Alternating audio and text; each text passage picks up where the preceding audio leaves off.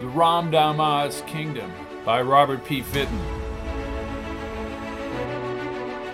Episode 4 Deep in the earth, my love is lying, and I must weep alone. McGee, waiting in the sands, watched their every move.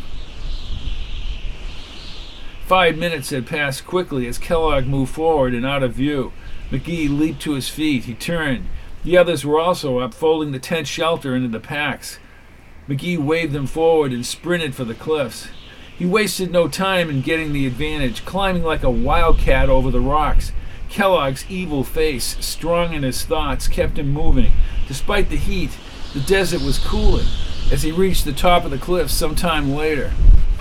To his shock, Kellogg and Savard had already crossed the top and were probably going down the other side. He needed to make his move while they were still on the rocks because if they reached the open plains, there would be no place for him to attack, no element of surprise. Time was of the essence. He took several gulps of the nutrient, finishing the container and throwing it aside. Holding the binoculars in his hand, he broke into a fast run, finding the rocks a more suitable running surface than the unstable sands. Strangely, as he moved, he could feel a deep rumbling within the ground. A definite tremor was rocking the desert. But the tremor was short, but reoccurring as he traversed the top of the cliffs and reached the far side some 20 minutes later. He had failed. The two men, having descended the other side, were moving on the sloping plain toward the shore. Damn! Damn! he shouted as he came to the edge. He moved out erratically, out of breath, and over the rocks. There would be no element of surprise now. He would have to wait until dark to make his attack. Sitting down, he closed his eyes, putting his head to rest on his forearms. The dirt and dust covered his body and was even stuck between his teeth. His weakened condition would make it more difficult. He rested a full 15 minutes. The ground rumbled persistently during that time. The others would be nearing or climbing the cliffs by now. He would have to go back and tell them the obvious change in plans.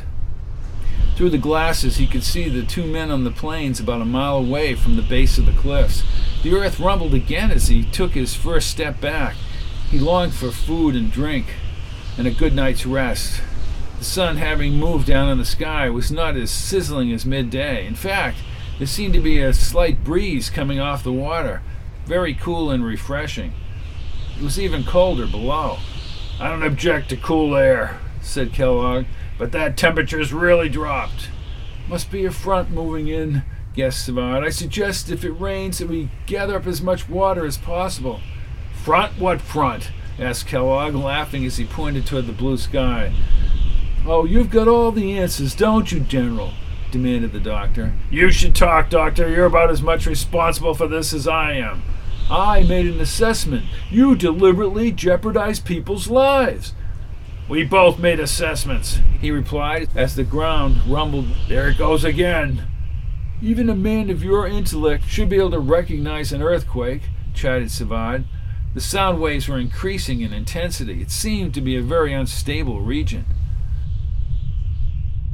Guy was walking slowly across the cliffs, having moved several hundred yards. He could feel the stronger shock waves as well as cool breezes whipping up the dirt and dust all around him. Turning back toward the ocean, he raised his binoculars. Kellogg and Savard were fighting the wind as they advanced, but several miles ahead of him, McGee could see the ocean moving forward cascading over the beach as it headed inland. And with the ground sounding like a churning machine, he ran forward again, trying to understand what was happening. This earthquake is of a very unusual duration, yelled Savard as the wind slapped against his face. Good God! screamed Kellogg as he looked through the glasses. The ocean had advanced onto the plain and was just miles away. The damned ocean! What about the ocean? Savard wanted to know. Savard looked forward, finally taking the glasses from the general. Time to go back, General, he smiled as both men turned and hurried back across the plains. McGee kept his eyes on them and the advancing ocean and tried to fathom the meaning of it all and wondered whether the two men could win the race to the cliffs. Then it suddenly occurred to him in all the excitement he had forgotten about Annie and the others. What if the water somehow could reach the other side? He swung the binoculars to the right and scanned the cliff tops Obscured by the slanting cliffs, there was a passageway. Even closer to the ocean, water was encroaching rapidly. Annie's face flashed into his mind. He could see her eyes, moist and red, beckoning him back to the landing site. She had not wanted him to leave. Annie! he cried as he. The wind pushed at his back as he ran. His thoughts were consumed with death and more disaster. Where on earth did the ocean stream across open plains amidst a hurricane of freezing wind? He kept running, looking over his shoulder, kept running, looking over his shoulder toward the advance as he hurried to warn them. And they stunned by what he saw. Even Kellogg and Savard fighting the moving water on the plain had come to a halt. The sight was completely awesome. The gaseous, deep red curvature of a rising planet capped the ocean horizon. There was no doubt the SRT had not landed on the planet Earth. They were trapped on the desolate, dry regions of another planet, a planet orbiting a much larger companion, a crimson ball four times as large as the moon, with a mass that pulled its neighbor into gravitational bulge that threatened all their lives. McGee, the new situation catalyzing his body, ran over the cliff tops. The pain in his body was no longer important. Water, restricted by the narrow cliff channel, was pouring onto the desert floor. His optimism, battered by his indifference, was being washed away like the desert sands. The water was less than a mile away from Kellogg and Savard. Both men had dropped their packs and were scrambling for the cliffs, still several hundred yards away. Before too long, they could hear the slushing and gurgling of the ocean river as it moved forward, overtaking them, and they ran like little children at the beach, kicking and splashing the water in desperation. By the time they had reached the first rocks, the level was deeper. Wet and frazzled, they started climbing again. Like a giant swimming pool, the water had not only reached the edge, it was rising right up the cliffs. It was a race against time. I can't go on! I can't go on! yelled Savard from the lower rocks. Kellogg looked down at the rocks. He could see the surging waters just below the doctor. The ocean had expanded and a brilliant red planet had risen higher over the horizon. Damn you, Savard! He yelled as he moved down the rocks. You'll get us both killed! The general grabbed the ailing Savard under the arm and, and bending over, pulled him upward. Helping the doctor, Kellogg moved up the rocks. They were keeping just ahead of the ever-rising ocean water, but the general was tiring. It's of no use, shouted Savard over the roar. No, damn it, no! Cried Kellogg. The feisty general grappled his way upward, literally pulling the doctor along. As they moved over and over onto a ledge, the beginnings of a worn metal triangle came into view. It stood alone on the ledge. The sides of the structure were covered with a very strange and very alien writing, worn thin by countless advances of raging water. I doubt we're going to beat the water to the top, said Kellogg loudly as he looked to the top of the cliffs. You can. Go on without me, shouted the doctor. No, I'm not going to leave you here, replied the general, catching sight of the lettering. Well, you sure as hell can bet we aren't on Earth. Why is this here? Kellogg wanted to know. He ran his fingers over the letters. We can't worry about that, cried Kellogg. And in running his fingers along the letters, Savard had activated something. The entire triangle became a bright magenta glow. The curious doctor, almost forgetting the waters, had reached outward. His hand had disappeared within the light. Kellogg stood in the first traces of water about six feet away as Savard walked into the glow and vanished. Savard! Savard! He called to his only contact on this alien planet. The glow was gone now, and so was the doctor. Kellogg walked through the triangle as the water splashed over the rocks. Spot, where are you? I'll be killed. I don't know where I am, he heard the doctor's voice. In fact, Savard could see Kellogg very clearly on the rocks, where Kellogg was outside. Savard was still in front of the triangle at the end of a sloping white-lined ramp tunnel. Where are you? I can't see you. I see you perfectly. Well, I can't see you, cried Kellogg, looking into the open spaces as the water covered his boots. The letters, yelled Savard. Run your fingers along the letters. The general moved to the right and rubbed his hand across the writing.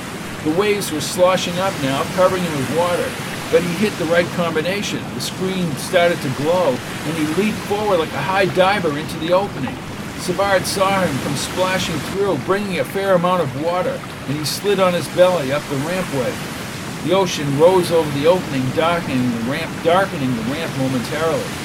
All the white lining, all the white lining in response to the lower lighting conditions brightened all the way down the rampway. They had been saved by means of a transportation they could not even begin to understand. Where are we now? asked Kellogg, expecting an answer. Arrived, General, said Savard, looking at the water. I would suggest we proceed down this tunnel at once. That water. I get what you're saying, Savard, believe me, replied Kellogg as the two men ran forward into what looked like an infinite supply of glowing white light. When McGee neared the other side of the cliffs, clouds had come in off the ocean, and rain was growing heavier and falling. The water had completely filled the desert floor where they had landed. His heart pounded against his chest, not want to think about what was happening. If they had not reached the cliffs, they would be dead. He rushed to the rocks lining the edge. They were still alive, moving about 30 feet above the waters below. Barrett! Barrett! He called through the rain. Barrett looked up, waving at McGee as he waited for Rothstein and Annie. As Annie came up over the next ledge, she looked at McGee on top. Their eyes locked together through the sheets of rain. She raised her hand to wave at him so he would know that she was all right. But she was on slippery rocks. One foot slid to the side and she fought to maintain her balance. No! cried McGee, not believing what he was seeing. Annie lost her footing on the rocks, tumbling back over Rothstein and into the raging water. McGee kicked off his shoes and ripped off the fatigues. And from almost a hundred feet above the ocean, he dove through the pouring rain. His feet smacked into the waves and he went under in the cold water. He fought his way to the surface, the waves tossing him around as if he were a tiny grain of sand. Again, yelled Rothstein, go back to the rocks! I can't even see her, shouted Barrett as he came down to the edge and tried blocking the heavy spray as he looked below. You'll both be killed, Rothstein screamed. Both men had to retreat as the water smashed over the rocks. They could see McGee fighting to stay afloat in the treacherous sea. He called Annie's name over and over again as the waves literally crashed over his head. And then he saw her. She was about 20 yards away, bobbing up and down in the water. He swung his arms through the water, swinging wildly toward her. But the extraordinary current was carrying them both parallel to the cliffs. Annie was only a few feet away from his reach. Her hair brushed over his hands several times only to have the mighty sea tug her away. McGee grabbed through the air. McGee grabbed through the air as a wave crest swept him forward. He pulled her by the hair and then cupped his arm around her chin. Now he had to bring them both back to shore. By this time, Rothstein and Barrett had scurried all the way to the top. They ran down the length of the cliffs, now soaked by the rain, as they tried to keep up with the current below. McGee, almost ready to go under himself, was losing the battle with the sea was only another wave, taking them in tow that brought them sailing toward the rocks. He took the blunt end of the crash on his shoulder and arms. He pulled her body upward and over the rocks. When he tried lifting her, his arm felt as though it had been torn out of its socket. Rothstein and Barrett hurried down the rocks, and the three men dragged Annie's limp body up the rocks to the top of the cliffs. Lightning bolts zigzagged through the low green-gray clouds. The resulting thunder sounded like a cataclysmic warning throughout the cliffs as they set her body on the ground. McGee looked at her lips, swollen and blue. In desperation, he began an attempt to save her. Come on, Annie, come on, come on, Annie, he cried as the rain pelted him. He breathed into her lungs again and again. McGee, McGee, began Rothstein. No, no, he said, breathing once more. He stopped and listened for a heartbeat. Damn it, Annie, stop breathing! He pounded on her chest furiously. Annie, you can't die! You can't be dead! Rothstein put his hand on McGee's shoulder, and both men pulled him to his feet. Again, the lightning flashed brutally over the landscape. You can't help her, son. She's gone, said the senator. No, no, she's not dead. No, no, no, he screamed, and he bent down again. He breathed into her lungs over and over. But Annie Sinclair was not coming back. Death was looking Harry McGee in the face. He was confused and unable to accept something so sudden, so final. McGee, his hair drenched right down to his skull, slowly rose from Annie's body. He ran several steps in the rain.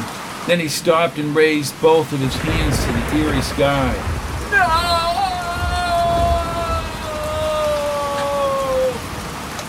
He howled into the thunder, shaking both his arms and his head like an animal suddenly thrown into an inescapable rage. He continued, clenching his fists at the ocean. Why did this happen? Why? Why? He asked again as he turned toward the two men. Then he looked up at the clouds. What is this place? We're sorry, McGee, said Rothstein loudly as they came over to him. Sorry? Sorry for this whole damn place? Get away from me! Get away from me! He shouted madly. Just get away! The two men, not wishing to provoke him any further, acceded to his demands and stepped back. They watched the pathetic. They watched the. They watched the pathetic sight as McGee knelt over her body. He put his hand on her chest and cried unmercifully. She never had a chance, said the senator. I think she was dead when she hit the water, said Barrett as they watched McGee. Add that to the rest of the casualties. Clouds were beginning to dissipate, and the rain had stopped as the setting sun shined upward upon the cliffs. The water had reached a limit, the waves smashing about 15 feet below the top of the cliffs. Their relief was overshadowed literally by the huge planet sitting above the ocean. Both men looked at each other. Now they were sure. Thought we I thought we were began Barrett. So did I, Mr. Barrett. I thought despite all this, we'd arrive back on Earth. Clearly we haven't. How in God's name do we survive now? asked Barrett. Finding a way out of this desert and back to civilization was almost an insurmountable chore. But to be on an alien planet, alone with no possible food, was hardly in Pete Barrett's mind worth living at all. She may have been the lucky one, observed Rothstein as he gazed upward. I had my life so neatly planned, Barrett. Next year I'd be in the primaries, conventions, and I would become President of the United States. Now I'm reduced to nothing, an insignificant little speck within time and space on some distant planet, with just enough time left to die. Barrett could say nothing. His wife, now across time in one direction or the other, was now back on Earth. His wife, now across in time, one direction or the other, and back on Earth came into his mind. She was in the kitchen over the holidays. All the kids were home from school. They were all in the living room, opening up the presents, his wife and family, all that he knew. Gone. This is insane, yelled Rothstein, finally snapping as he went over to the rocks. Insanity! He repeated loudly. Tears rolled down Barrett's face as he moved closer to McGee. He stood over him for the longest time as McGee just stared at Annie's face in the projected sunlight. It's all over. We're all dead men, just like Kellogg and Savard, said Barrett. Thought I told you to get the hell out of here, Barrett. Don't you understand, McGee? We're on some alien planet. I understand, said McGee, his teeth bared like a tiger. Just where are we, goddammit? Then you know how lucky she was to die. We'll all be dead as Gee grabbed the pudgy Barrett by the collar and pummeled his fists into his jaw. Then he shoved him to the ground. Just get away from me! Get away from me!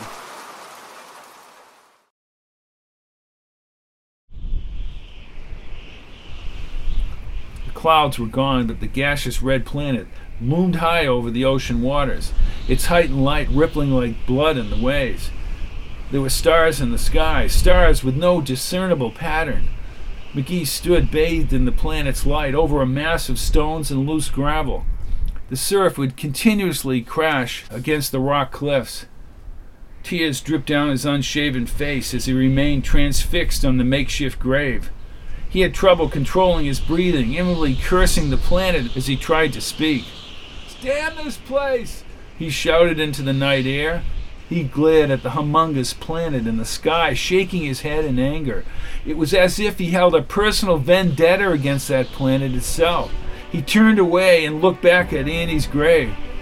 You wanted what I wanted. You hoped what I hoped. You dreamed my dreams, he said through the tears as he knelt. He gently ran his fingers over the volcanic texture, somehow reaching through her for the last time. And then, almost inaudibly, he choked up in his final farewell. He rose like a military man, turning abruptly without looking back. Barrett and Rothstein were in the distance, deliberately staying away from him. He moved forward, motivated by reasons he could not understand, because now he was trapped on another planet with little chance of survival, given a future that called for no more elaborate plans or optimistic whims. Yet, despite it all, Harry McGee trudged ahead into the night, light years and millenniums away from everything he had known to be true. Join us again next week for another adventurous episode of the Ramdama's Kingdom Who is He Who Commands the Masses? Produced by Fitton Theater of the Words.